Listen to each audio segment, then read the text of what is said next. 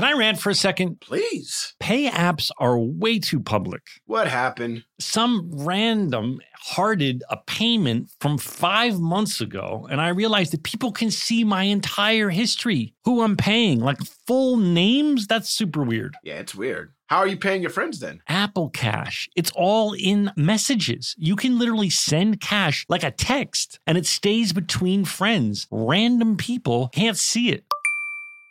Did you just pay me a dollar on Apple Cash? Shh. Services are provided by Green Dot Bank. Member FDIC terms apply. Did you know that 46% of us don't take all our vacation days? Even though it's been proven that taking time off to play makes us more productive. In California, no matter where you go, you'll find play. Explore a redwood forest, immerse yourself in art galleries, or just park yourself in a beach chair and chill. Play is everywhere in California, so take some well deserved playtime off and discover why California is the ultimate playground at visitcalifornia.com.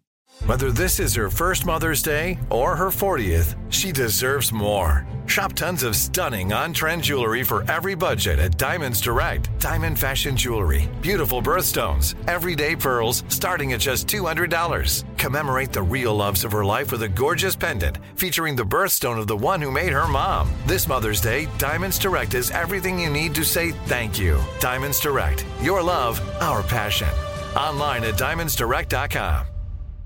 Hey guys, I've been telling you about how we are big fans of Tecovas boots. Heritage, tradition, quality, comfort, style, and service are some of the best features of Tecovas. But now they also have a gift for our listeners. Tecovas will throw in one of their best selling trucker hats or ball caps free with a minimum purchase of $100 at tecovas.com. Just use code REALFRIENDS at checkout. That's R E A L F R I E N D S. That's T E C O V A S dot com and point your toes west.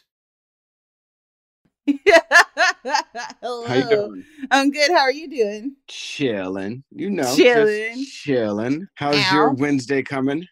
Listen, bruh, it's cold. It's officially winter in LA. So I'm dealing with that. I'm layered up with the sweaters, trying to stay toasty.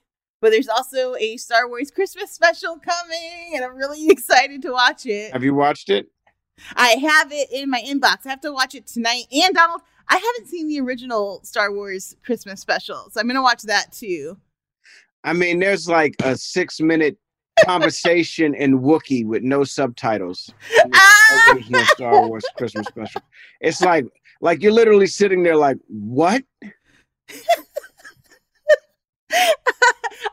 Heard all of the like fans talk about it for years, and I've heard about six minute Wookiee conversation. Um, I've heard it kind of drags. It mostly takes place among the Wookiees, isn't that right? Well, that's what Celebration originally started as. It was like a, from what I remember, and I could be wrong, so please don't quote me, but originally, like, Celebration was a Wookiee holiday, and then it turned into the New Year type holiday or the Christmas type holiday that comes once Mm. every cycle in the Star Wars universe.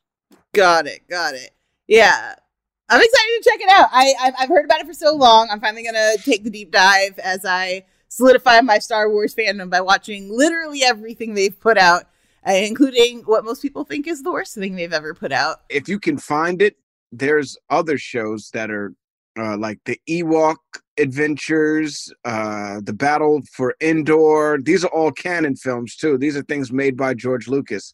There's one thing that's not canon anymore, but there was a cartoon that came on Saturday morning back in the days, if you can find it, where it was like about the Ewoks also What? and also it was about R2 and 3PO and all the masters that they had before somewhere in between where you know they were owned by other people before Leia and her family owned and Anakin but then that's all debunked now because Anakin built 3PO but like there's this whole story of the two of them being you know transferred from one owner to another sometimes by being stolen or you know their adventure with this one ends and so they join forces with this one and it has nothing to do with the rebel alliance it has nothing to do with anything it just has everything to do with the galaxy I don't know if it's before the Empire or if the Empire is there, but it's before they're owned by the Skywalker family. And I don't know if this exists anymore, but you can find it somewhere. I'm sure. So, okay, someone has it. I'm sure our fans are gonna send us all of the links, uh, which we appreciate, obviously. Uh, this is why I'm so excited to do this show, Donald. I had no idea that existed, and now I feel like maybe all of those Clone Wars episodes, based off of the like little mini droid missions and things, were maybe inspired by this early animation work. I'm for sure gonna have to go check it out You've been watching The Mandalorian, though, right? Every single Friday morning. It's 9 a.m. What? Oh, on. Oh, you 9 a.m. I Yes. wake up at like midnight. I'll literally go. I'll put the kids down at seven and wake up at eleven fifty nine, just to watch it turn over. I I, I I, I like the difficulty that I have trying to get Disney Plus to reload so that the Mandalorian episode, the newest episode, refreshes. Why I are like you putting that. yourself through such torment? When I wake up, it's already there. I just click go and Mm. we're ready. We're in it. Because I need to watch it like right away, and then I watch Oh, it like man. three or four times. Uh yeah, I can't I don't have time to watch it twice in a row, but I do watch it again when my roommate Andrew comes home. We pop it a second time for him, and it's great because my parents surprised us with a new like 70 inch Samsung TV. So they bought us a new sound bar. So we have just been having the greatest time experiencing The Mandalorian the way it should be viewed, you know, on a giant screen with a lot of full sound. It's been it's this season has really impressed. I liked season one a lot. There's so much to love. I mean, of course, from the child, you know, to like the Pedro Pascal reveal, Taika Waititi's appearance, and then to have so many like directors of color and women come in and like put their stamp on Star Wars. All of that was a lot of fun. But for me, as like a Star Wars fan, I was like, ah, this doesn't really feel connected to the larger universe, and I kind of lost in time, and I just, ah, I don't know. And then, of course, Disney was just like, well, here you go. Here's all the things that you wanted to be better. They figured out how to use, um, if you don't know, you should absolutely be watching the behind the scenes stuff on The Mandalorian. They did a basically like a season one recap with all the creatives. They shoot The Mandalorian in this like digital room. I think we've talked about it on Fake Doctors before, but it's a giant circle room. They can put up any background, bam, they're in a location. To me, the shooting of that in season one was rough. Like it lacked depth, which I think you really need to sell these big outdoor spaces. They figured that problem out. We have much more textured um, settings, which makes the whole thing feel more alive to me. And then on top of that, they gave us not just excellent performances, not just great stories in the genre of Western and samurai, but they also linked us to the larger universe. I know where we are in time now. I understand my main villains a little bit better. The child, Morgu, am I saying his name right? What'd you call him? Is it Morgu, right? No, Mor- Grogu. Grogu. Grogu. I said it with that hard M. so Grogu is like, like he's become a full person. Like he's not just a child anymore. We have a backstory. It's been an amazing season. How are you enjoying season two? Well, I, I got to be honest with you. I think it's really good. I think it's Yeah. way better than season one. I think this is, but I think this is how uh Filoni is. Like, if you watch all of the things that he's done, so like, start. Let's start with Clone Wars. When Clone Wars first came out, it came out as a WB movie Mm. and it introduced this character, Ahsoka, uh, Mhm. and everybody was like, "Oh my god, this is so annoying." The first season of Clone Wars, it's cool, it's good and everything, but it, you Mhm. know, it doesn't really catch pace until the third season, and then it's off and running. Yes. Dave Filoni learns his lessons, and and and Similarly, yes. Very- Develops, understands what the fans want, and brings it back to us in a way that has value. all of a sudden, Clone Wars is fire. Mm. Uh, then comes uh, Rebels. Rebels comes out, and now people are like, Clone Wars is for teenagers and adults, man. This Rebels thing is for kids. Why would I Mm. ever want to watch a show for kids? It But was if a you difficult stick with it. By the Mm. end of the season, all of a Ugh. sudden, you're like, oh my God, this is like, this is the best Star Wars I've seen in a long time. Yes, absolutely. By season three, after they've introduced Ahsoka again, the person Mhm. that everybody hated when she first was introduced on, in the Warner Brothers movie, by the time they introduce her now, everyone's so crazy and they're out of their minds, right? Yes. So I feel with The Mandalorian, the first season, it's just touching, okay, what what can we do? What is what's possible? You know, for storytelling also. It's like, all right, well, what will the audience accept? What won't they accept? And we've never had Star Wars in this medium before, in a 30 minute to an hour, depending on the episode, like in your face, once a week for six or eight weeks experience. You know, are they're giant movies or they're animated shows. But this is what's great about this show. They're developing these characters before our eyes, and we're being blinded by what's in the show. You know what I mean? Mhm. The cameos and all of these things. But if you're really watching the show, this Din Djarin character is really dynamic. Yeah. How it started and how it's going right now, he's a completely different man already. And we're only 16 chapters in, 17 chapters. in. You know, Justin pointed out the other day that like if you think about the moments that Filoni like hones in on in Star Wars, specifically the Battle of the Fates and this idea that without a fully grown adult father, Anakin was always going to go the way Yoda initially thought he was going to go. Right? He didn't have that that strong guided teacher. Well, he had a he had a big brother. He had a brother. Yeah. Yeah, but he needed a father. Right. He needed he somebody a who was a master already, which Qui-Gon was. Yeah, and that's why Luke's guidance later like becomes so important to like his Padawans and him like struggling to figure out like first, you know, he's got old Obi-Wan, a person who's learned their lessons, but then he also has what um Anakin was never really allowed to have, which is a trusted circle of friends. Right? Anakin's too busy literally fighting a war, battling around. It's so interesting to me that he Dave Filoni picks up on all of those ideas and flips it on his head and gives us a guy figuring out how do I be a dad, right? It's always sons looking for their fathers. But instead, this is a guy who's like, I guess I'll just step up into the position of being a dad. And it's really sort of thrilling and exciting to see that a parental figure can be not just like an action star, but also like we can explore those faults in in action space in an action setting. I feel like so oftentimes when we get our heroes, you know, if we think about our classic 80s specifically, heroes are John McClane's and whatnots. Uh, they're like super macho guys who sort of are only after like a romantic love interest. And I like that the greatest love in this is between a father and a son, and that it's a father trying to figure out how do I be a good dad. It's just, uh, it gives me all the warm fuzzies of a, like a classic Disney tale, but it's Star Wars, and I just think like I'm excited that the company is figuring out how are we going to do Star Wars, and it's good. And they're able to do it by giving the fans what they want. You know what I mean? Mm, Ahsoka, Boba Fett.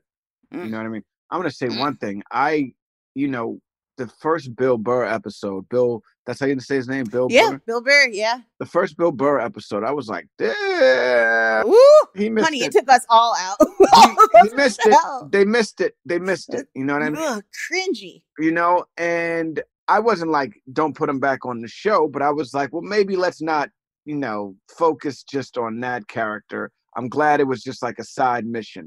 I'll just say this so when i heard he was coming back i was like i hope he you know what's going to happen? Because i remember the Mhm. last time what what how did they do this now? Mm-hmm, mm-hmm, mm-hmm. and it wasn't that he was bad on the show it wasn't that it just it just didn't feel like it fit the tone of the mandalorian mm-hmm. but now that the Mandalorian, has, the world has opened up so big, a stormtrooper tale is very interesting, especially after the war. Yeah. And it's also a redemption tale, also. Mm. And to have Bill Burr come back and redeem not only the first performance, where it seemed like he didn't really know, he didn't really know Star Wars or that he hated Star Wars or whatever it was, but he came back and he crushed this man. Like oh, he freaking really did his thing in this episode. Oh he man, the scene where he's sitting at the table It's my favorite former episode. commanding officer. It's your favorite episode. Wow, that's that. It's it's not mine, but it's a really good episode. Out of all of them, it's my favorite episode. Explain yourself. Why is this your it's favorite the most episode? it's the it felt the most like a tv episode out of all of them it wasn't look who's on the show this week it wasn't look at what we're doing this week look at all the easter eggs we have in the show look at what's Mm. going on this felt the most like a straight up television show It wasn't just look at all of the flair. Like the thing about the Mandalorian that's also great is that they have a lot of flair going on in that show. Mhm. There's a lot of flair. You know what I mean? It's all fan service this year. But that's why this was my favorite episode so far because it didn't. There was no fan service in it. That and it was beautifully acted by Bill Burr and Pedro Pascal. Uh, taking off his helmet was probably I felt uncomfortable for him and him not being Yeah. able to make eye contact with people because he was so used to having the mask on and having Mm, to oh he just played everything so well and uh bill burr with his ptsds just so well it was amazing uh episode my favorite so far rick did a great job directing it Rick, he is incredible, and I think because he directed Bill Burr's last episode as well, and I what I really appreciate is them being like, no, we have found a stunning cast and crew. It's our tone that we're figuring it out. You know what I mean? And I think Filoni and to Jon Favreau's credit too, like this is where they truly excel is like bringing people together that can make great things. Um, well they figured I- out that character's tone if if he's a part of the rangers of the republic this new show that's coming out if him and Cara Dune and and Mm, uh Fennec Shand and Boba Fett are all Ming Na part of- Wen's character. yeah, if they're all part of the Rangers of the Republic, that's pretty cool too. I'd like to be a part of it. I'm just gonna put it out there. I see y'all got a bunch of stuff coming out. I didn't hear my name put to with any of it. The Obi Wan. Listen, Donald's right here, the having already played a character, ready to go. I'm ready. You know, I'm look, man. I'm getting in shape. I'm working out. I'm doing my thing. I know how to hold a blaster. I'm nice with a blaster like Han Solo. I've said it in the rhymes. I've said it out there. I put it in the streets. They Listen, know if about they it. have the beloved dad from um Kim's Convenience in there, being a cop and flying ships and like saving our crew from ice spiders, I don't see why there's not room for Donald Faison here to be saving the day and stuff. Let's make it I, happen, Disney. I would listen. I would sacrifice Mm. a lamb or a goat if necessary. I'm going to put it out there. I would do it. I would do it myself. I would listen, whatever is necessary. If I need to burn my collection of uh, Star Wars comics in order to Whoa, be a part of the Star Wars universe again, I will do it. If I need to trade in all of my Star Wars Black Series action figures, I will do it. If I need to never talk about Star Wars ever again, Joel, I'm Well, we- sorry. We're about to sign contracts. Let's not make that promise. I'll, I will burn your comics in effigy with you. I will do it, Joel. No, I'm I would do it. I will do it. I will How do it. you? I will do it. I'm sorry, Joel. I would do it. I'll bring you with me, though. I'll bring you with me. I'll bring you. You know, it'll me. be worth it to come on set. I'm about that life. You know, I'll just powder noses or I don't know, move a spotlight, whatever I we got to do. Bring you with me if they are willing to do it. Listen, I'm working on my skills. I will start working with acting coaches. I will freaking disguise myself, but still look like myself. I still got to look like myself, Mm. though. That's the thing. Mm. You can't just put me like in a droid outfit and be like, "There, you get it. There, all right, just come in and No. do voiceover." No more No. people of color as aliens or robots. No, okay, no, we no, want to no, be no. people in Star Wars. That's right. I want to be a black man other than Lando Calrissian, Apollo Creed, and freaking uh, Sam Jackson, the baddest MFer in the galaxy. Hey, Wanna, I want to be one of the other ones, one of the other black people too, because you know the galaxy is populated with them, and I want to be one of them. So, dear Star Wars people, mm, Dave, John, Kathy, George, Disney, Iger, Feige. Who else? Pixar. I'm just create a list so you can just CC and just do one whomever to whom it may concern. I'm not begging, but I'm begging. I'm pleading. No, I'm not telling. Shoot, I'm not going to threaten them. No way. No, I want to be in the movie I'm Oh, asking. God. with all that is in me and all that I could possibly be. I promise you, check the track record. I can help carry a show. I did it Oh for my nine years. It was on Disney too. I've been in hit movies for Disney as well. With Denzel. Scrubs is a Disney show, you yes. do Decide Listen, to go with me.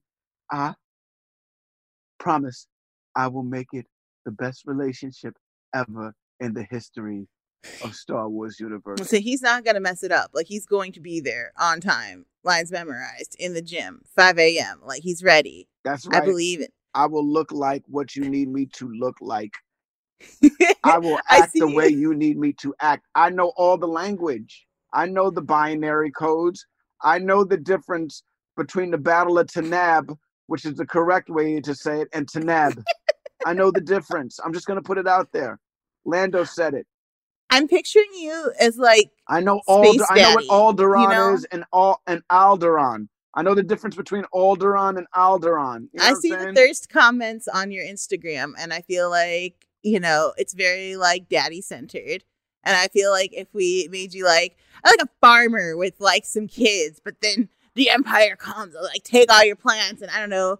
We could do ooh, we could do Game of Thrones level tragic where they like starve to death, and you're the last one to survive, and you're like, it's just me, and I'm just gonna face the Empire, lone rain, like just by myself, lone gunman. or but I then- could, or I could just be like you know in a crew. You know what I mean? No, like one Let's of the, aim one of- high, Donald. You have skills and knowledge and Yeah, energy absolutely. to bring to this. But I'm willing to just be like you know the the the dude that punches the buttons on the ship and says I am unwilling to settle for that. I don't want you to have a famous person cameo. Be a whole character. as long as I get to shoot blasters and everything like that at at, at, at, at the bad guys or the good guys. You know what I mean? I'll be the Please let Donald be more than just pushing things in the back. I mean, if we get that, that's all you have to offer. Obviously, we're gonna take it. But like, there's so much more you could be doing. Listen, I just want to be what- in Star Wars more than anything I've ever wanted to be in my life. If I was in Star Wars as a live action character, Mhm. I feel like, first of all, I feel like everyone would accept it. And I don't think everyone would be like, oh shit, Turks in fucking Star Wars. I don't think so either. That was my fear was that I was too famous for Star Wars, but I don't think Mm. anybody is too famous for Star Wars anymore. You know No. what I mean? Uh, at one point i do agree that if you had a niche and you were in star wars it was distracting now nothing is distracting because it's so accessible so that being said i'll sing songs for your star wars i'll Oh sing my them songs for you yeah yeah I oh could be man. a freaking I could be a freaking musician in Star Wars who does like gigs at different Shut spots. uh, be a cantina lounge singer for sure. I could be the guy that's like here and there and every now and then gets caught up in missions and that oh Listen, let's redo Canto Bight and make it epic, right? Let's have you be in the casino singing down. but I not only do like Canto Bight, but I also do like places where scum and villainy be. Like I'm I'm also in the I go where the gig pays, you know. I go I'm all about the credits. But I also have a blaster at my side and a pretty fast ship. But we're always about the music. We're always about the music. Yes, I'm a Cincinnati. Uh, this is starting to sound like Guardians of the Galaxy times Star Wars, and I don't need it.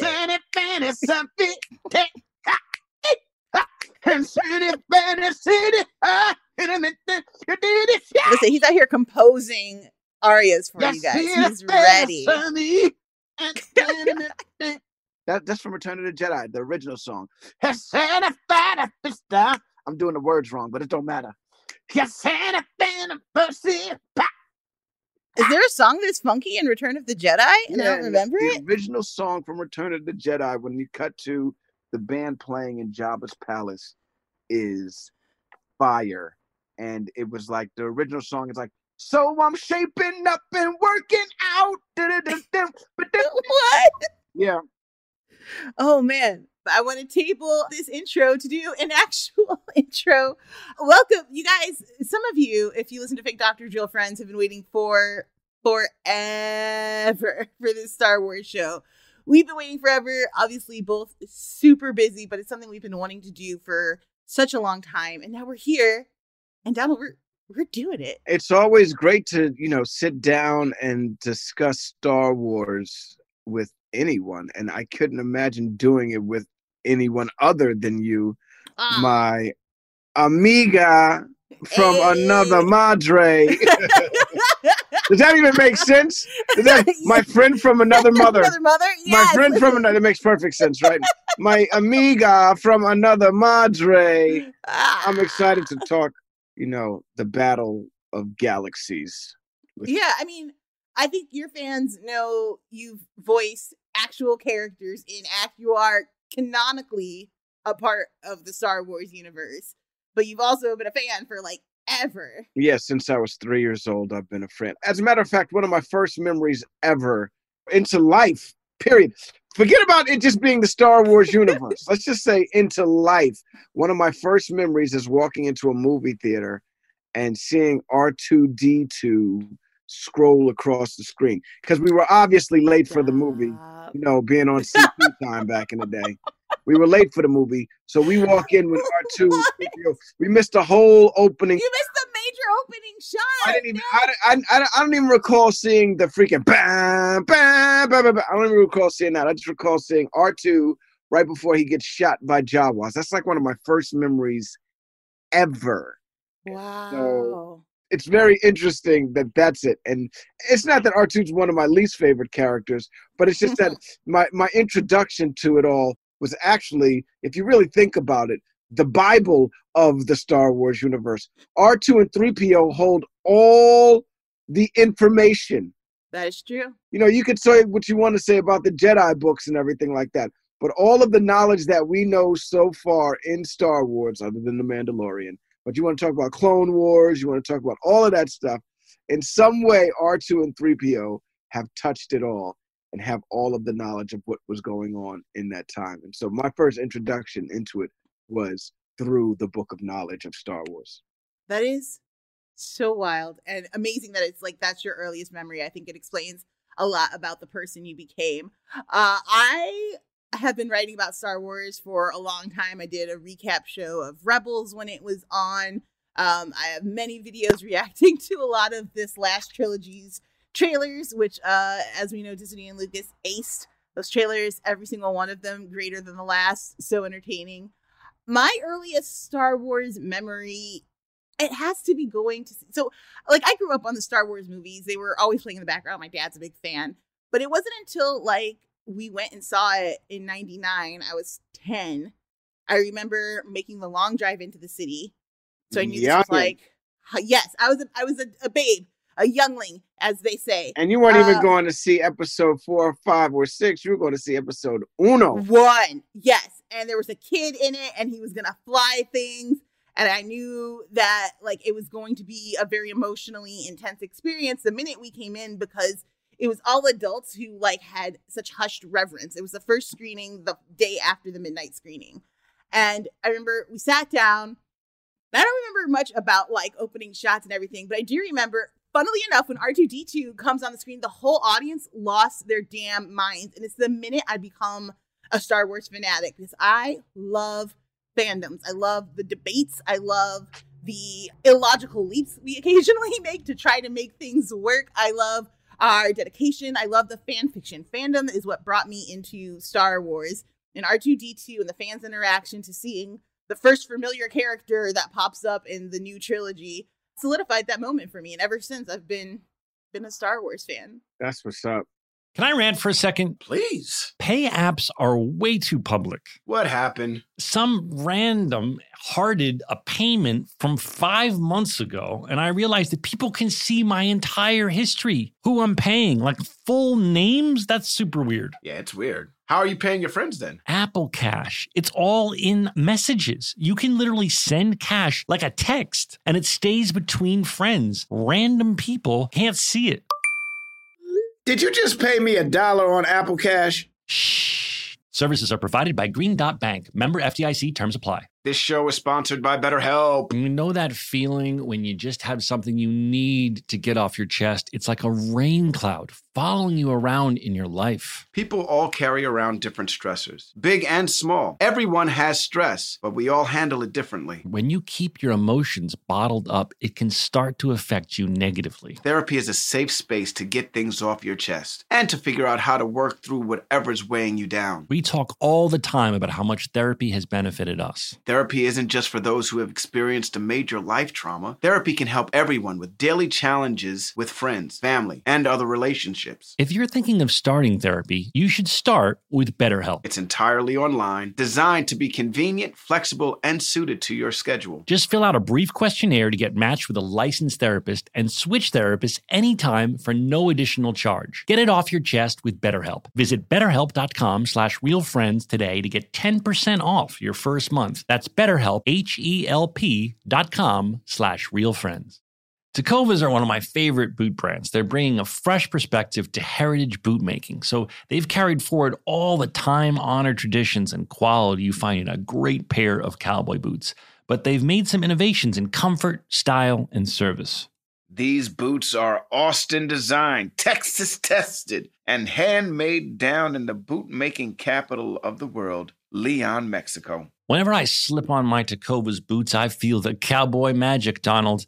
They're tough enough for getting dirty, but classic and stylish enough for a night out on the town. If you ever wonder if you can pull off cowboy boots, you should pull on a pair of Tecovas. You'll see. They'll become your new favorite footwear. Cowboys knew what they were doing when they invented Western wear. If you can't make it into a store, Tecovas delivers the most premium quality and most comfortable Western goods right to your door. Visit tecovas.com. That's T E C O V A S.com and point your toes west. As a special opportunity for our listeners, Tecovas has said they will throw in one of their best selling trucker hats or ball caps for free into any minimum purchase of $100 on tecovas.com. Just use code REALFRIENDS at checkout. That's R E A L F R I E N D S. It's about a $30 value and they sell fast, so there are always new styles and looks. Again, for a limited time, just enter code REALFRIENDS at checkout to add a free logo hat to your order as a one time gift from Tecovas, only at tecovas.com. As important as choosing the right destination when traveling is choosing the right travel partner. Gene! Eugene Fodor! Gene, was booted! Much of the joy you will find on the road comes from the person you share it with. So you write the books, Gene, and Vlasta runs the business. I understand now. It is a wise man who marries a wiser woman. But be careful and choose your travel partner well, because the worst trips result when two partners have two different agendas. Get down! I'm not stupid, Gene. Something is going on, and it's high time you tell me the truth. Freeze, Americano. Oh! Gene, run! So travel before it's too late. Your money will return, your time won't, and we're all too quickly approaching that final destination. Listen to Fodor's Guide to Espionage on the iHeartRadio app, Apple Podcasts, or wherever you get your podcasts. It's crazy that R2 has that effect on people. But and and it's only fitting that he's the first familiar character that you see in The Phantom Menace. Even though Obi-Wan's in it and everything like that, it's not Alec Guinness playing Obi-Wan Kenobi. It's a Right. new actor. It's Ewan McGregor. And you know, in the beginning, it's not the Obi-Wan Kenobi we know. R2D2 and 3PO are, you know, it's almost like they're the same person. You say it together. R2D2 and C3PO are so important to this universe that it's only fitting that we start this first episode talking about them. It's only fitting that our first introduction to Star Wars is through one of them. And at the end of it all, it's only fitting that R2 is the first person, or the first person, I'm talking about it like it's an actual sentient being, the first droid that you see. I think it's totally fair that you talk about him as a real person. I know you've been to a lot of Star Wars premieres and events and things. I was at the Rogue One premiere and he like no, not the Rogue One premiere. It was at the episode 9 press junket. He comes out and he's rolling around and a bunch of like journalists. So these are people who, you know, are often catered to. They get like, you know, they're entertainment journalists. So they're talking to the stars, they're around everybody nobody cares about like, oh my gosh, there's like all the actors from the movie. You know, R2D2 rolls in, everyone's like, get out your phones. We're taking selfies. Long yeah. lines for him. I feel like Star Wars, particularly since the the opening of the Star Wars Disney theme park, I just feel like there's something authentically human about even the droids. There's they've been with us since you were three. I don't know a world without Star Wars. Sometimes these characters are real to me. They bleed in the lines. I think especially when we get into like those good debates about them. Well, the great thing about them is that they're like the teddy bears of this galaxy. You can say Wookiees, you can say Ewoks, you could say all of that stuff, but you you didn't want to snuggle up with Chewbacca because he was too scary. You know what I mean? And so when pictures Mm. would arrived as a youth, when you're a kid, if pictures came and Chewbacca was there, I've seen it with my own eyes. My kids, Chewbacca. Uh, It, you know, it's they're not really excited to see him. You know what I mean? He's a he's a very handsome Wookiee, however you want to look at it, but they're not excited to see him. They know he's a hero, but they're not excited to see him. When Darth Vader walks in, you want to talk about being scared. That's not the Mm. first thing a kid runs to, you know, when they see that's the evil character in the whole situation. But the droid and the other droid, the uh, Laurel and Hardy, the Yes. Abbott and Costello, the uh, however you want to look at it, the round and the long skin, however it's looked at, however it's looked at in folklore or in mythology, whatever they represent, when that comes in as a kid, it served a purpose perfectly. That's why droids are so loved. You know what I mean? You talked about wanting to take your cell phone out the minute R2 walked in. It would have been the same thing with 3PO also, because those are the characters in Star Wars that you feel safe with from the beginning of it all mm. and what they represent in it also. R2's the one that helps save the day. The un- the unsung hero is R2. The unsung hero is 3PO. 3PO stumbles into being a hero accidentally. He doesn't know how important he is throughout this whole thing. He had no idea how important he is, you know? But they're the unsung heroes and they're not going to hurt you. It's against 3PO's No. programming. You know what I mean? it's only right that you run towards these these characters. They're the plushies of the Star Wars universe. I would They're definitely the little buddies. If you look at like you know all of your classic Disney stories, there's always like some type of pet or animal friend running alongside your princesses. Alongside our princesses and princes, we have droids, and especially we don't have time to get into it today. But once we start looking at their roles specifically in the Clone Wars more acutely, you start to see how the writers in the Star Wars story group have really looked at those characters as sort of the minorities of that universe and Mm. are often in these servitude positions, often disregarded as not being uh, important or essential or simply tools. And yet, and yet, they are not just the history, they are also, you know, helping our fighters get, as they're flying their planes, fly better. They're helping us shoot better. They're secretly getting the most important vital information to the war outside of enemy lines. Like, yeah, droids are everything to me. I don't think they get enough respect.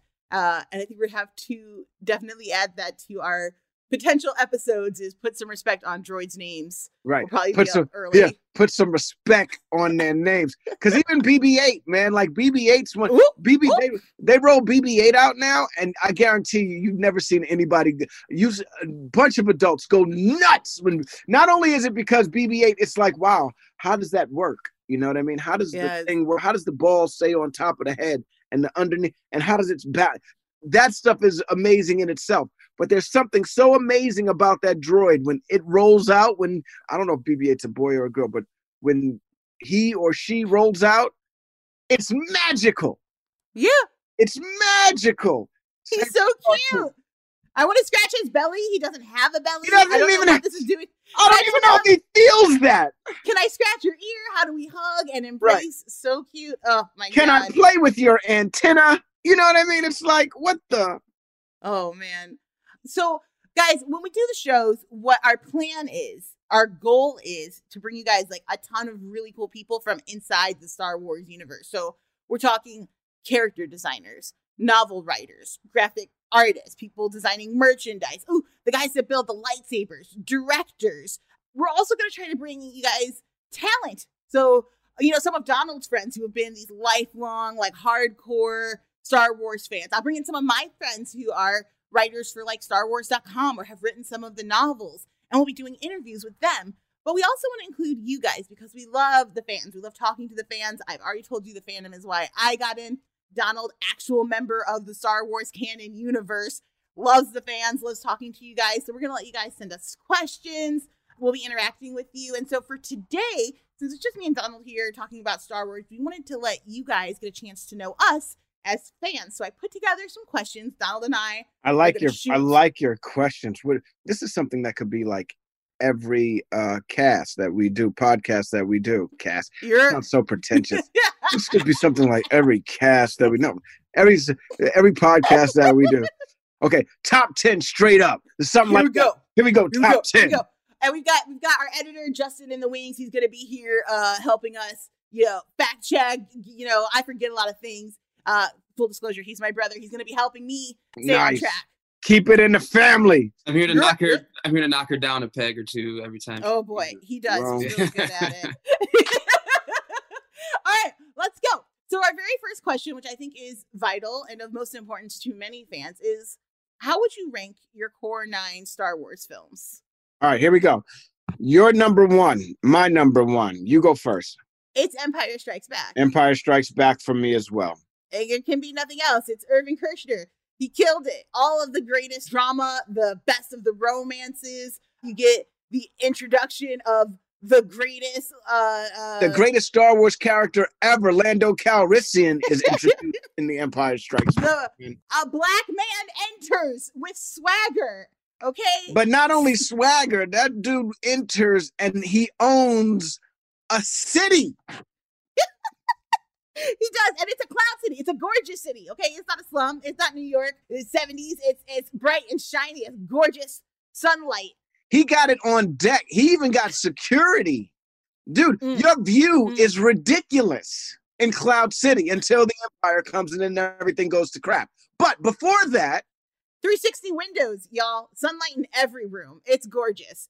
Also, you know, we're gutting animals and living inside them. It's got literally everything you could want from a movie. It's perfect. the fact that Han Solo, to save Luke Skywalker's life, slices open his dead Tauntaun Mm, mm, and mm. stuffs his best friend inside of it. It's also a great testament of friendship in this movie. This young rogue who cares about no one but himself is Mm. willing to sacrifice his life multiple times for his friends. And I'm not even talking about the hero of the story. Mm, I'm talking about the freaking sidekick, kinda. Bro, bro, bro. And we get the best romance line ever. I love you. I know. I and then he's gone out like a badass. Oh God. Literally every moment of it is just sheer like excitement and joy. It's so good. The It's only so way good. that moment could have been better is if Han Solo goes, I know, and then out of nowhere kicks butt. Like just out of nowhere. And he's like, "Ah!" bah, bah, bah, bah, bah, bah, bah," and destroys the Empire right then and there. That's the only way that line could like he was toying with Vader. No, that would have sucked. he just turns into James Bond, right, like just out of nowhere. lasers off his cuffs and is ready to go. Right. Uh yeah, no, Irvin did what he needed His to do, and it sacrifice was perfect. It's And it's wonderful. the, be- it's the best reveal ever in the history of cinema ever. Truly, truly. Just real, real quick. Empire easily has the best poster of all of the movies. oh it's- hell yeah. It's easily the best, hands down. I just want to, you know, give a shout out to Roger Kastel on that one because it's- yeah. it's also different from all the other ones and it's got that classic feel it's one of those things where it appeals to you in a way that as soon as you see it you're like oh i'm locked in i'm ready to see what this has to tell me It, li- you know what that poster reminds me of because of Han Solo dipping Princess Leia in it. Mhm. Gone with the Wind. That's what it Yes! reminds me of. Yeah, that's exactly it's what I meant to it's meant to actually it was inspired by that he meant to have han solo resemble clark gable absolutely Right on. Right on. That is amazing. Ugh, wonderful. Okay, let's move on to our number twos, which I think is where we're going to start to diverge a bit. So my number two from the core nine is The Last Jedi, which I know we diverge wholly on. We have very different opinions about these movies, but for me, Donald, okay, viewers, uh, how do I describe Donald's face? It's like a frustrated teacher. It's a teacher who loves you and wants better for you and does not understand the choices that you've made. like I want to give you an A, but that is an F. That is an F. I disagree wholeheartedly. It brings in one of my favorite characters, uh, Admiral Holdo. She is beauty. She is grace. She would punch you in the face. I love everything about her, from her lilac hair to the fact that she wears gorgeous gowns with which to direct her navy. She's iconic. While I'm not a huge fan of many of the romances in here, I think our development into a lot of the city structures is exactly what the Star Wars universe is needed. It takes absolute cues from what was being done in the Clone Wars animated series, which a lot of those elements I felt needed to be put into the cinematic universe in order to bring fans into a new world. And Ryan did that. He took us onto the city streets. He showed us what the Jedi mean to the normal people, to the average stable boy. He showed us why a lot of these past tropes were very male centered films, which, listen, I love many of the Star Wars films, but there are so many dudes and so few women. And showing what female leadership can do and how it can change the course of a war. He showed that Leia had Jedi powers. Okay, she was one with the Force. I don't like Leia with a lightsaber. I don't think that's how she would use her Force powers. But I do like Leia being able to access and tap into the Force, and we get it for the first time in The Last Jedi. For me, there's so much to enjoy. Uh, and the Red Room fight, which again, I will go toe to toe. I know a lot of people don't like the choreography of that fight scene, but for me, it's all about cinema and art. It looks like an oil painting. I would watch it a thousand times over. You can sync millions of songs to it would just light up your heart with joy and fire. I love this movie. So good. I that's you're right. That is where we disagree because I do not agree that it is the number two movie in the Star Wars rankings. In my opinion, it's a new hope. I think Mm. because of what it not only uh as far as how it changed how people looked at uh sci-fi and how it could be fantasy and not hokey fantasy, it also Mm. changed uh how people looked at blockbusters and what a blockbuster was and and how people looked at movie making and what was possible. And it opened up everybody's eyes to something completely different. Before a new hope happened sci-fi movies were looked at as genre flicks that sucked. And you know there was a really tiny audience for people to go see it. I think the biggest one was like 2001 i think that was the biggest blockbuster as far as sci-fi movies go and then years later, here comes A New Hope, Star Wars. Here comes Star Wars.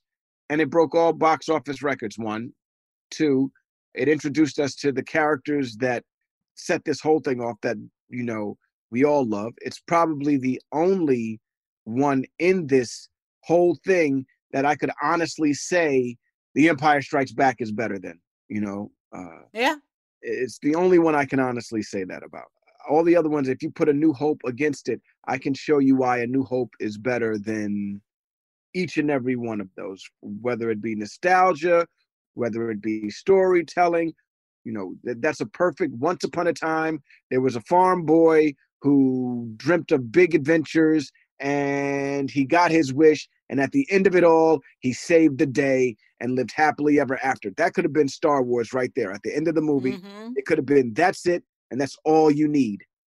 And everybody would have walked away like, that was one of the best movies I've ever seen. Oh my God. Listen, from technological advancements to breakout performances that defined careers to aerial battles we hadn't seen in films for like decades at this point. Like it brought back a lot of core cinema values that I think were getting lost, particularly as we look at the studio system that was degrading in the 70s. Like there's so much to love. Every department was on point, even though if you watch some of the documentaries about the making of Star Wars, no one thought it was going to work except George. It was just George and his love of this idea he had and pushing for it to make it work, and he did it. It was great, and that's why it's my number three choice. So we're not too far off. I Star Wars: A New Hope is it's just an excellent film. You can watch it a million times and still get so much to value and love out of it. I mean, when you look at it now, also cinematography wise, it's Mm. beautiful. I mean, of course, he's gone in and he's changed a couple of things, but just angles and the wipes and the dissolves and the you know everything you, you get lost in it. And it's it's it's the way he captured you know the coming of age story in a galaxy far far away is incredible. And that has to be that has to be commended. And i have to give it my number two. You give it your number three. My number three however is return of the jedi return of the jedi is uh wow um that was closure for me when i was a kid You know Yes. i mean uh that was it that was the that was all i needed you know i knew luke skywalker did it he redeemed his father he helped redeem his father Mhm. not only did he conquer Darth Vader, but he conquered Darth Vader's master, you know? Mm. And the one thing I loved about it more than anything was the space battle. Ooh. You got a taste of it in The Empire Strikes Back when the Millennium Mm-hmm. Falcon is going through the asteroid field and everything like that. But now we're watching, like when the Rebel Alliance jumps into hyperspace for the first time in front of everybody, and you just see boom, boom, boom, boom, boom, boom, boom, boom. As a kid, that was the dopest thing I had ever seen in my life, right? And then when they cut, not only that, the introduction into it all, like you knew that okay, we're about to get into something completely different. When the music changed, dun dun dun dun dun dun dun dun, and you see the Millennium Falcon swoop in with the red, with the A wings and the B wings and the X wings, and they're dipping through all of the capital ships of the Rebel Alliance. You know, Home One, and they're passing the Corvettes and everything. And they're about to jump. Admiral, we're in, we're in position, and they're about to jump into hyperspace. That right there alone, better than like if you look back at if you look back at all of the stuff, like everything, if you- it's, it's, mm, mm, it's mm. a it's a great way to look at how in, like how far industrial light and magic had come. Also, Yeah. in the first one, you know, the, the first movie, everything's really slow. In the second movie, it's just so fast paced. There's they tell so much story in such little time. It's so fast paced. In Return of the Jedi, now they've sat like they've gotten all of this knowledge and they've thrown it up there and they're just sitting back and watching it just like unfold on its own. By the time they get to Return of the Jedi, the special effects are telling the story beautifully. You know what I mean? It's like Yeah. it's helping move the story along perfectly. And now you're not looking for all of the things that don't make sense. You're caught up. It's like I always say this about time travel movies. You know what I mean? Time travel movies suck if I have to think about theory. If I have to think about theory, you messed up the time travel movie for me. I don't want to think about any of that stuff. I want to get caught up. mathematician. Right. I want to get caught up in the adventure of it all. You know what I mean? I want to be I want to be in the fantasy of it all because really that's what it is. And by the time they got to Return of the Jedi, which is why it's my third favorite, Okay. um bum, it's like sailing. You just ride in the wind and it's taking you there. You know what I mean? It's like Yes. that Stevie Wonder, I go sailing. Perfect. Oh, I love it. Oh man, so Return of the Jedi is my number four.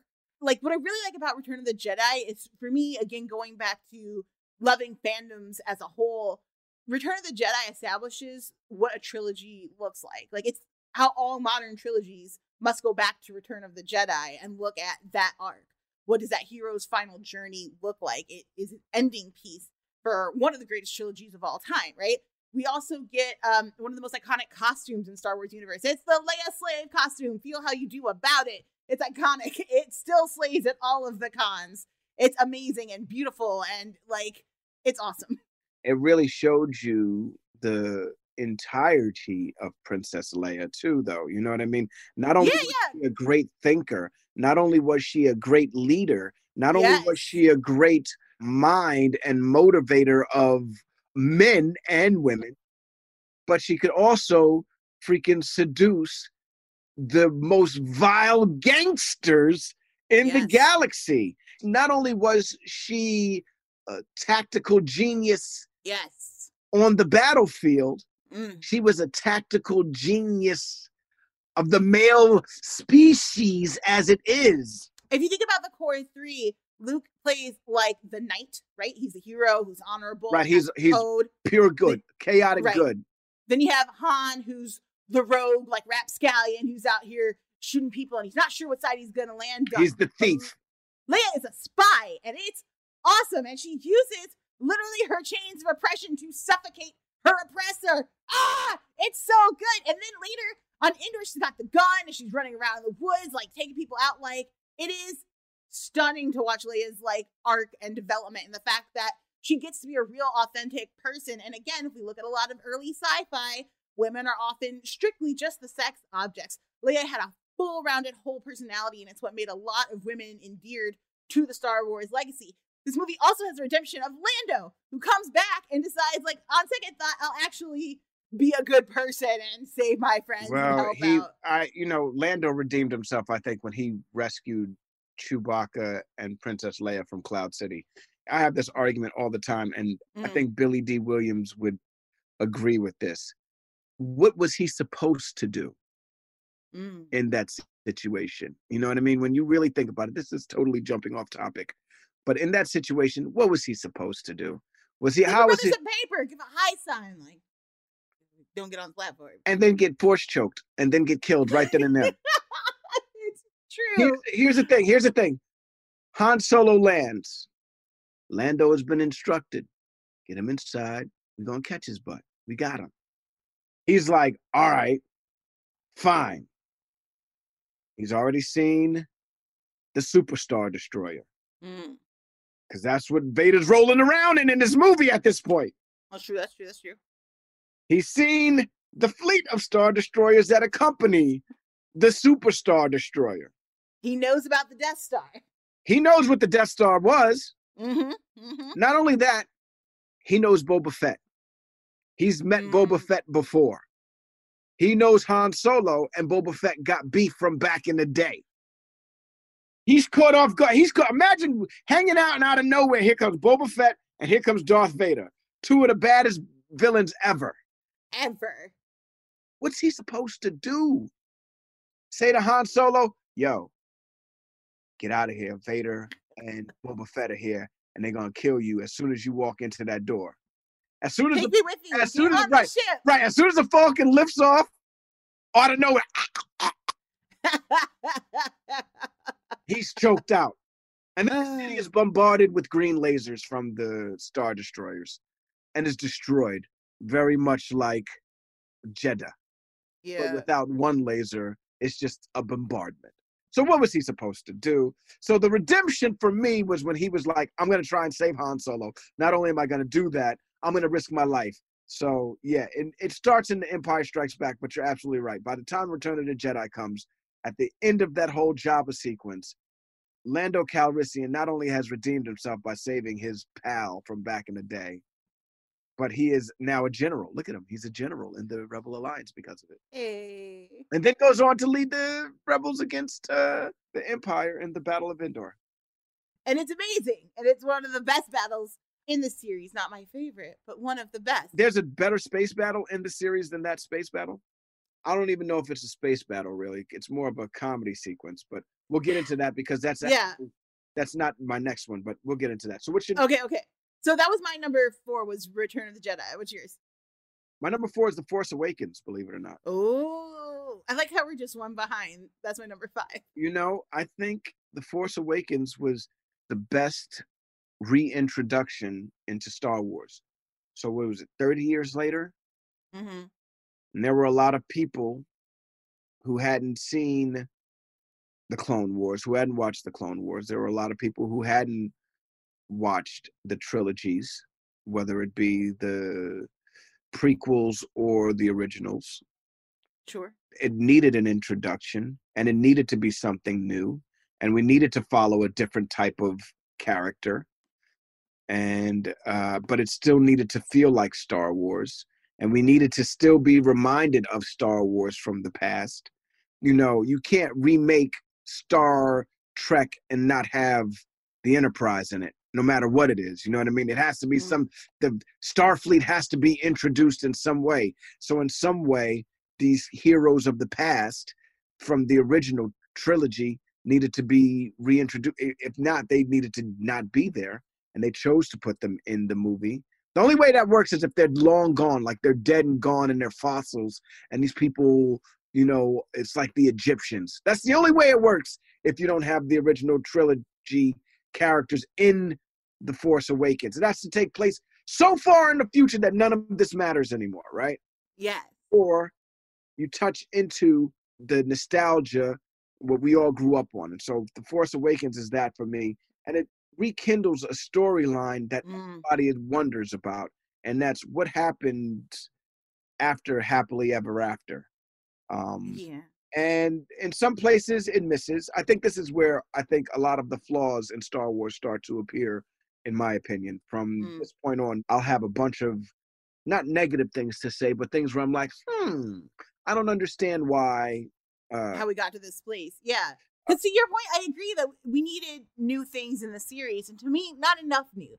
To me, it feels like a very safe movie. Which, to be fair, I don't know what else Disney was supposed to do. To Right. go back to your Lando thing, I don't know what else they were supposed to do. It's a huge franchise. Obviously, as you and I sit here talking and debating our opinion, fans are fervent and, and have very strong feelings about it. It was their first foray into this universe. It's a scary space to be. I don't envy them that position at all.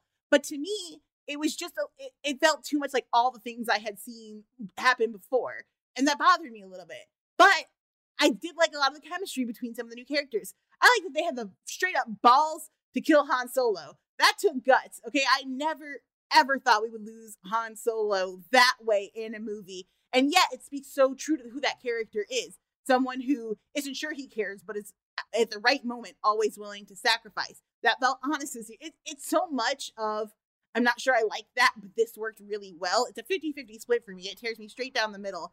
I, I like Rey, Finn, and Poe together. I liked Kylo and his crazy anger. Mhm. Uh, I, I liked the saber fight in the forest. I love Maz Kanata and just this idea of someone who is not at all like Yoda. She's out here running cantina. She's not trying to raise no babies. She's just like, here, sword, go, do your best. Um, Right. There's like something about all of that energy that was great. But then, you know, Leia walks past Chewie, and I'm confused again. There's a bunch of moments. There's like a where like, bunch of things that on?" do not make sense. right. Well, Leia walking past Chewie at the end of the movie does not make sense. No, She's- not even Now, little. granted, she's seen him already before, but Han Solo just died. Just Now, all of this could have made sense if later on stories connected. And this is these are reasons why I have problems with your number two movie being The Last Jedi. sure. Anyway, let's move on. I digress. So your fifth is Yeah. The Force Awakens. hmm My fifth is Revenge of the Sith. Oh, another divergence. Okay, why Revenge of the Sith? I feel like that's when George Lucas finally figured out okay, I have all of this capability now. And with this capability comes great responsibility. Mm. How can I make this the most epic of because I'm not going to do this again. Mm, mm. I'm never going to do this again. He was very clear about that. But when this is done, I want everybody to be like, wow, visually, it's one of the best things I've ever seen. Mm. I am satisfied on why Darth Vader became a Sith Lord. Yes. It seemed like nonsense in the beginning. What is this journey that we're going on? How is this? I know how the journey ends, but how are we going to get to this ending with everything that he set forward? You know what I mean? Is it going to be jealousy because, you know, is there a twist coming? Is Luke Skywalker not really Anakin Skywalker's kid? Is Luke Skywalker really Obi? Like all of these things are coming into play. You know what I mean? Like by the time you get to Revenge of the Sith, you're like, okay, we now see how powerful Anakin is. Apple Card is the perfect cash back rewards credit card. You earn up to 3% daily cash on every purchase every day. That's 3% on your favorite products at Apple, 2% on all other Apple Card with Apple Pay purchases. And 1% on anything you buy with your titanium Apple Card or virtual card number. Visit apple.co slash card calculator to see how much you can earn. Apple Card issued by Goldman Sachs Bank USA, Salt Lake City branch, subject to credit approval, terms apply. Tecovas are one of my favorite boot brands. They're bringing a fresh perspective to heritage boot making. So they've carried forward all the time honored traditions and quality you find in a great pair of cowboy boots. But they've made some innovations in comfort, style, and service. These boots are Austin designed, Texas tested, and handmade down in the boot making capital of the world, Leon, Mexico. Whenever I slip on my Tecovas boots, I feel the cowboy magic, Donald. They're tough enough for getting dirty, but classic and stylish enough for a night out on the town. If you ever wonder if you can pull off cowboy boots, you should pull on a pair of Tecovas. You'll see. They'll become your new favorite footwear. Cowboys knew what they were doing when they invented Western wear. If you can't make it into a store, Tecovas delivers the most premium quality and most comfortable Western goods right to your door. Visit tecovas.com. That's T E C O V A S.com and point your toes west. As a special opportunity for our listeners, Tecovas has said they will throw in one of their best selling trucker hats or ball caps for free into any minimum purchase of $100 on tecovas.com. Just use code REALFRIENDS at checkout. That's R E A L F R I E N D S. It's about a $30 value and they sell fast, so there are always new styles and looks. Again, for a limited time, just enter code REALFRIENDS at checkout to add a free logo hat to your order as a one time gift from Tecovas, only at tecovas.com.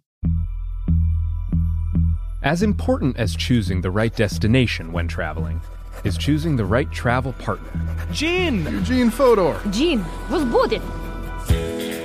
Much of the joy you will find on the road comes from the person you share it with. So you write the books, Gene, and Vlasta runs the business.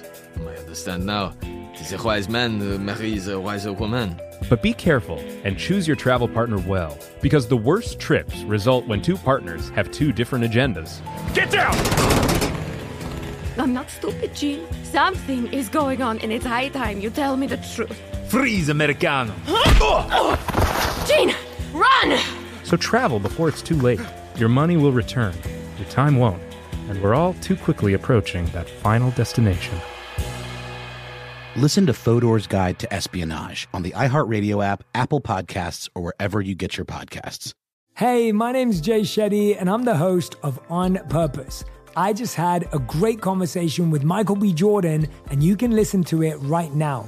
Michael is known for his performances in both film and television. His breakout role was in Fruitvale Station, playing Oscar Grant, which earned him widespread praise and numerous award nominations. His portrayal of Killmonger in Marvel's Black Panther, one of my favorites, further solidified his status as one of Hollywood's leading actors, earning him widespread acclaim for his complex and compelling performance. In our conversation, Michael really opens up. You're going to love listening to it, and I can't wait for you to check it out. The closest to getting what you want is always the hardest. It's always the feeling when you're getting ready to, you know, people give up right before they get what they've always wanted to get. People quit. Listen to On Purpose with Jay Shetty on the iHeartRadio app, Apple Podcast, or wherever you get your podcasts. We see how powerful Obi-Wan Kenobi is as well. And Anakin's just a little bit more powerful than that. Anakin's so powerful that he defeats the ultimate Sith Lord in Dooku. You know what I mean? When you look at Anakin at this point, in your mind, if you go and watch this movie as a Star Wars fan and you know the lore, this is what the Emperor's like. If I get this kid, it's a wrap for everybody. I don't care if he wears a mask. I don't care if they see his face. I don't care if they look at him and they're like, he's the most handsome kid on the planet. When they see him, his ability and what he's done in the Clone Wars, if I have this kid by my side, it's a wrap for everybody. No one can stop me. No one can stop me. I can even be like, yo, you know what, Anakin? You pretend like you rule the galaxy. I'll sit back just as the emperor as he does always. and I'll let you do that. Yeah, yeah. He's Well, but, well, I, I, I, I don't know if, as he does always, events take place to where, okay, now the emperor has to be a little bit more, okay, now I need to have Tarkin. I mean, but he does it with Dooku. He, he he puts people out there and protects himself. That's how when we get to episode nine, he's able to just reemerge. It's like he's always in the background, allowing other people to take charge and be the focal point for him. Okay, so that was that's- our that, that was our that was our long list. yes. We're probably never going to talk about it again, so that's why it took so long. there's so much to explore in Star Wars. We'll be looking more specifically at certain things, specific fights, a particular lightsaber. We're going to go really into the finite details of specific items and stories and characters. We should also tell the fans. Yeah. Feel free to send in your core nine on our Instagrams or on our Yes, yes, Twitters. Flood it, flood it. Let us know that you're listening. Let us know your opinions on your nine, your favorite nine, in your order. If any of you say the Rise of Skywalker first, you don't qualify. I'm just joking. I'm just no, no, joking. no, no. I'm just That's not what we're joking. doing I'm here. just That's not what joking. we're I'm doing just joking. I'm just joking. We we love all fans and all fandoms, and if you like something we don't like, it's not a judgment against you. You can like whatever part of Star Wars you like. You can like that ship I don't enjoy. That's okay. You know, we we just What value. ship, we want what to hear ship you. don't you enjoy? Listen, we'll get into it later. I don't. Wait, I no, don't want to rile the fans up too much. Let's start it up. Let's start up. What ship don't you like? you know, the Rey Ben Kenobi situation, it doesn't stir my loins the way it stirs other people's. I, I just, Kylo and Rey and then the Force wheel, who cares? Oh, God, know I was it- over it Well, very quickly. You know how I wanted it to go. I wanted it to be John Boyega and Rey, and Everything everybody did. and Kylo gets jealous because John Boyega, the Mhm. defected stormtrooper, gets the prize that he wants, the girl with the powers, and he can't take it. And that just fuels and fuels and fuels his rage because they have such connections. They're a dyad in the force. They've got powers together, but this one freaking stormtrooper keeps getting in the way. You know, as a queer lady, Poe and Finn was absolutely endgame. I knew it would never happen, but it's, you know, it's what I They wanted. tried. They You know what? tried in the Rise of Skywalker by giving you a kiss from two women at the end of the movie. But Poe and Finn would have been a great. That would have been awesome. Oh, my god! If they and the way they, didn't do it, they would have just leaned into it a little bit. Yes, just a little bit. John Boyega and freaking Oscar, Oscar. Isaac, they leaned into it in the press junkets. Why couldn't you just lean into it in the movie?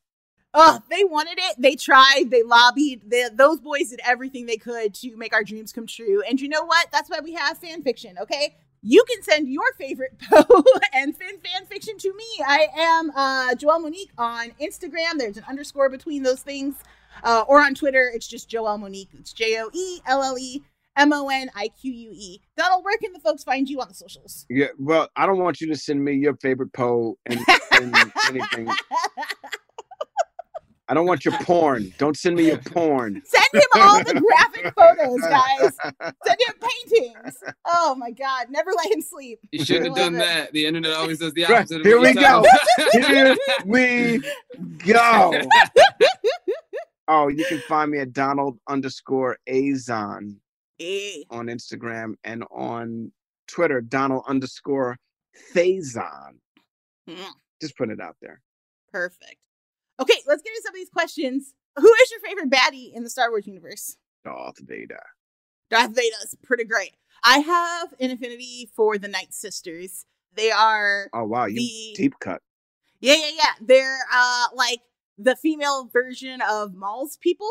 They are witches who use the Force, and that's all you really need to know. Are they the female version of Maul's people, or did they enslave Maul's people, or or Maul's people like they're because they're the leaders of that planet Yeah, yeah. that group and the men are something else if i do recall in the clone wars when we meet uh savage he is Mm. a bloodline of maul Mhm, but mhm. isn't necessary like i don't know i don't know They and call fans, him brother, but it's yeah. a little bit not clear. fans if you guys want to call in on this this is something that i well i do welcome we can have this conversation all day and every day Yes. What yes, is yes. the association between the Night Sisters of Dathomir and what's Maul's uh He's like a Zabrak. Is that a right? Zavrak, right? Yeah, Zabroth Dark Lord. Right. So he's definitely different from Dathomir Night Sister. So fans, if you want to get involved,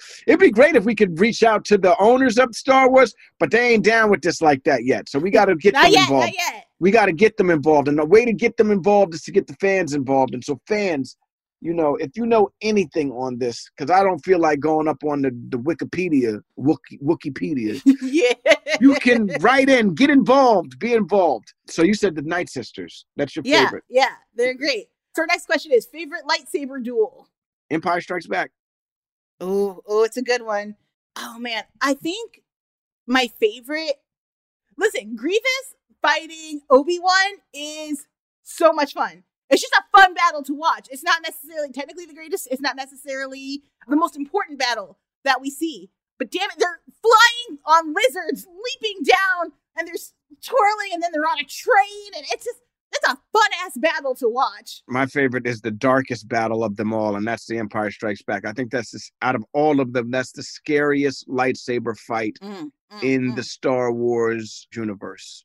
I can go dark cuts too and say that the Maul Obi Wan final battle in Rebels is pretty spectacular. It's fast. It's fast, but it's the first and maybe the only lightsaber duel we see that's done in the style of the samurai, and that alone makes it pretty dope. Right on. But if you haven't seen the Clone Wars or if you haven't seen Rebels, I'm gonna say the scariest fight I've ever seen in my life as a youth was Yeah. seeing Vader taunt Luke Skywalker in in the underbellies of Cloud City. Yes. Yeah. It was it was ugh. it still gets me excited today. It's like bone chilling. What was your favorite series outside of the films? And that can be TV, comic books, novels, video games.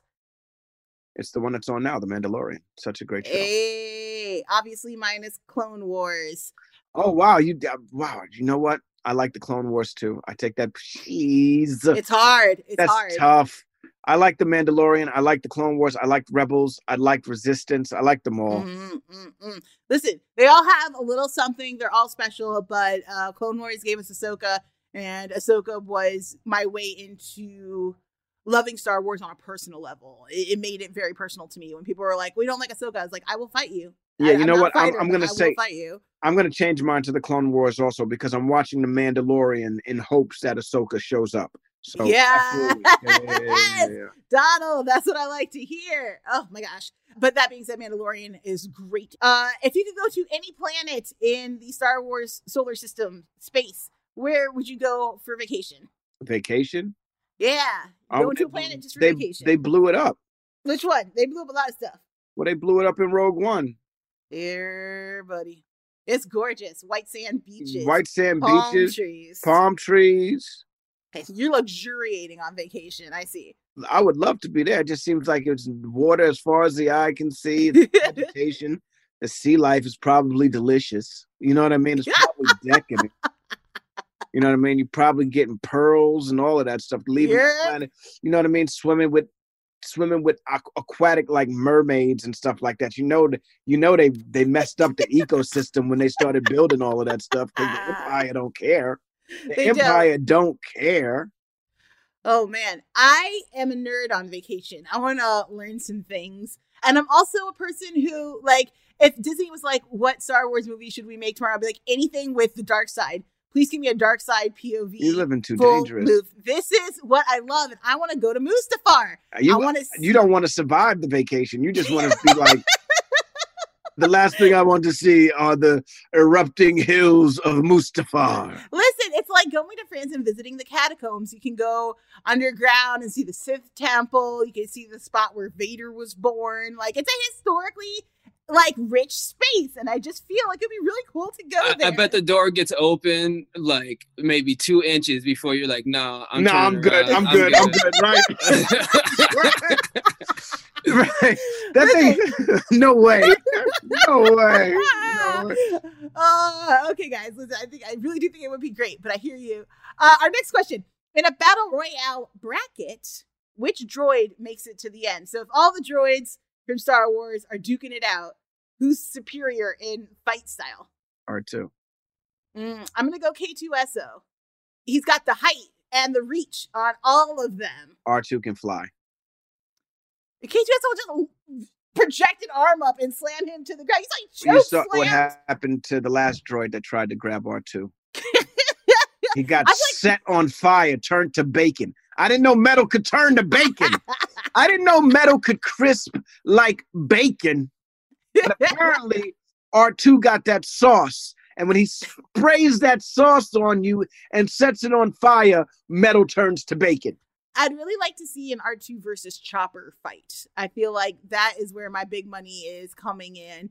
And I'm going to be honest, I'm putting my money on Chopper. I love R2D2 down, but Chopper's a murder bot. He kills frequently and without remorse. And I just feel like he would take everybody down. I really do think it'd be Chopper and K2SO in the final battle, and K2SO would win. Watch IG11 come in and just self destruct everyone.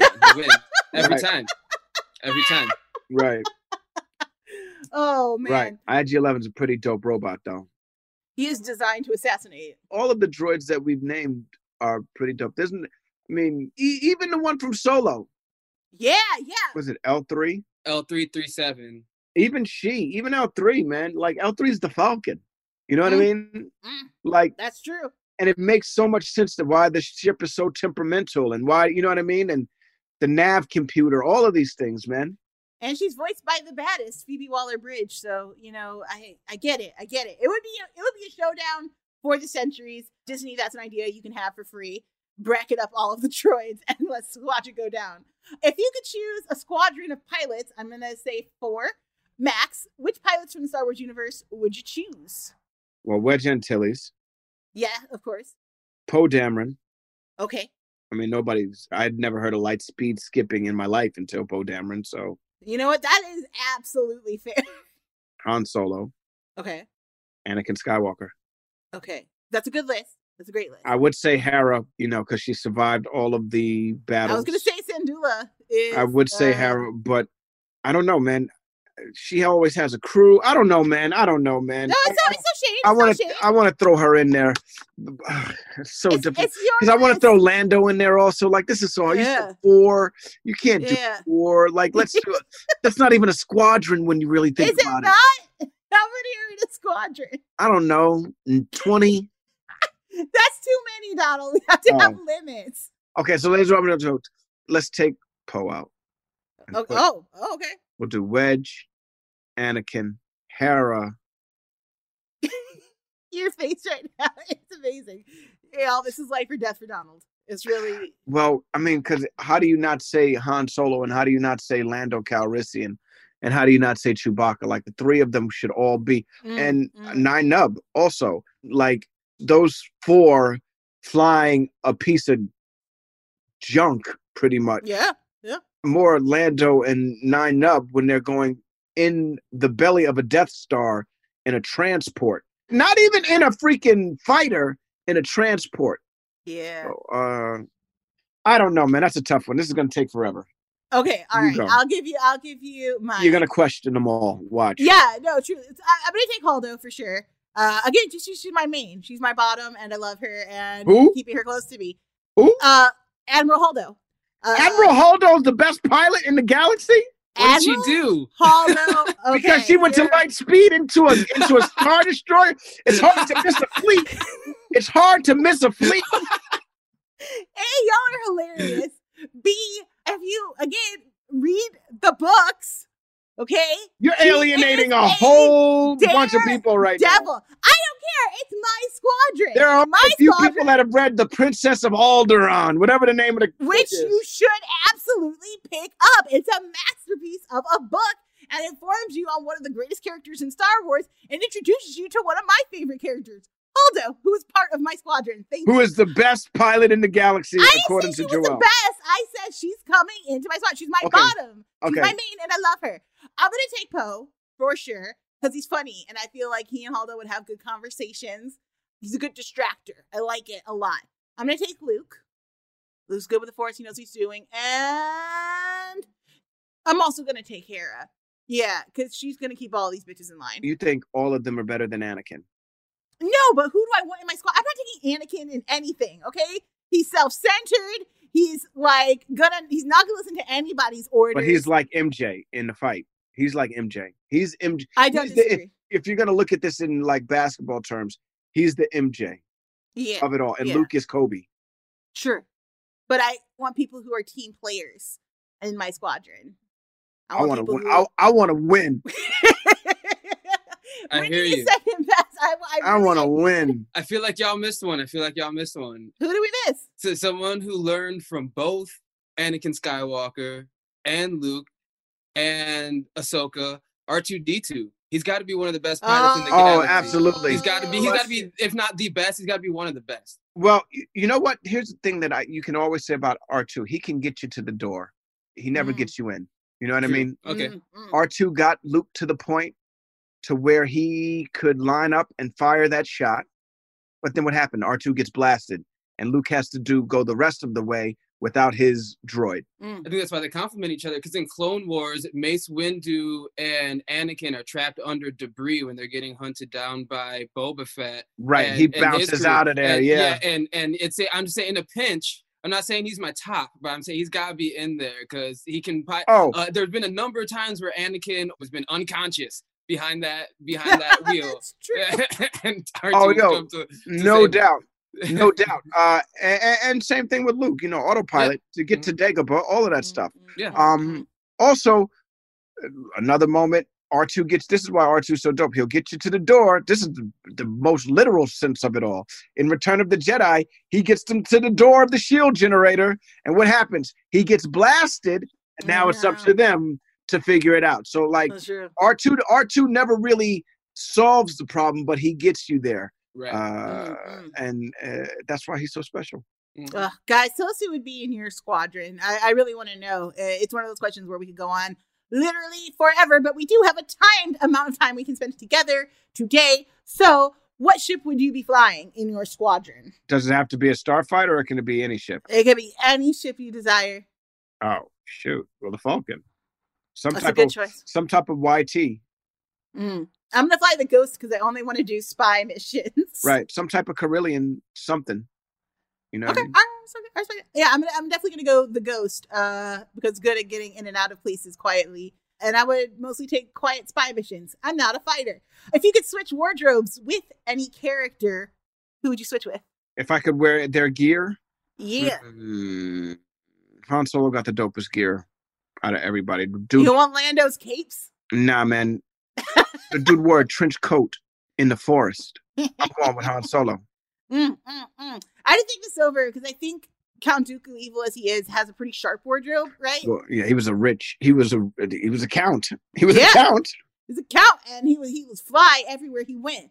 But then I remember Padme has hella gowns, and I was like, well, obviously, I'm taking Padme's wardrobe. Everything she wears is decadent and gorgeous. She had that fly stuff.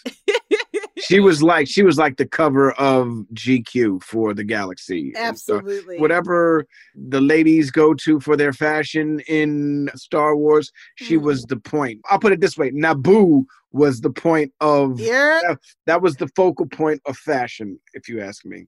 Yes, yes. I could be wrong, but you look no, at the, you're you look at the right. chancellor. The chancellor was fly as can be, mm, also, mm, and his mm, Sith garb, They fly. also they also had the best looking starships too, in my opinion. That N one, that blue Slick. starfighter, slick. Ooh, slick. Oh, my, oh. Her her oh. shuttle, slick, slick. Absolutely, Yeah. that chrome. Oh my god. Yeah. When Mm. she glides in, she's making a statement everywhere she goes. For you history buffs, she is the Queen Victoria, uh, who made everybody wear white dresses after she wore one. It's that level. It's that level. It's influential. Uh, our final question, and I think probably the most important, the question I think Star Wars fans have been asking themselves from get go: if you could pick anyone to be your Jedi Master, who would you choose? This is the easiest one out of all of them. I want Mace. Easiest? I Oh. want Mace Windu to be my master because he knew everything. He's predicted it all. He, told everybody. He told everybody what was going on. I sense a, I sense a freaking, I sense a plot by the by the Sith to to to to freaking trick the Jedi. Mm. Nobody listen. Anakin's bad. I don't trust him. I don't. He even says it. I don't trust him. Oh man, I want the Uh, dude that knew the truth. I want the guy that knew it all, and who and who had the purple lightsaber. I want the baddest mf'er in the galaxy with a lightsaber to be my master. I want to sip on a shake after I eat a tasty burger. I'm sick of all of these mf'ing snakes on the plane. just want to be trained by Samuel Jackson. Oh Lord. Oh man. Because I'm a crackhead for Star Wars. oh man. Listen, it's hard to argue with that choice. I think if you had asked me like 15 years ago, I would have said the same thing because he was the only black like Jedi master, and I was really I was vibing with that, and I want a black teacher, and that would have been awesome. I would still pick him today, but you picked him so to uh, diversify our list here. I'm gonna say I want Plo Koon. Plo Koon Oh, was that's- well, he's Ahsoka's master. yeah, exactly. Not only is Ahsoka Master, he's got the coolest like head face. Weird, like for me, like you know, you saw Boba Fett and he was great, but he was already iconic by the time I come around. When I was sitting and watching the new trilogy, it was like, who the hell is that guy Yeah. in the back? He looks so cool. Who is that? And Yeah. then throughout the Clone Wars series, we just see him be like really cool and calm and level headed. He's the kind of teacher who like lays back in the cut and is like, yeah, adjust your footing. Okay, I see you. You're good. Maybe try dodging that. Oh, you got hit in the face. What did we talk about? Like, I he's just not too intense. I feel like uh, with a lot of the Jedi Masters, they're like just always on you. Like, on I, I can't learn like that. It's very difficult for me. I. I think Plo Koon would be a great master. Patient, loving, supportive. Yeah, you nailed it. Like that actually would be a great master because he I don't know whose master who he really was. We I don't know if we ever got into that in the Clone Wars, but he definitely was Ahsoka's master for a stint, whether it be a year or whatever. She was definitely rolling with him for a Mm-hmm. bit and taught the art of detective work and everything in the underbellies of Coruscant.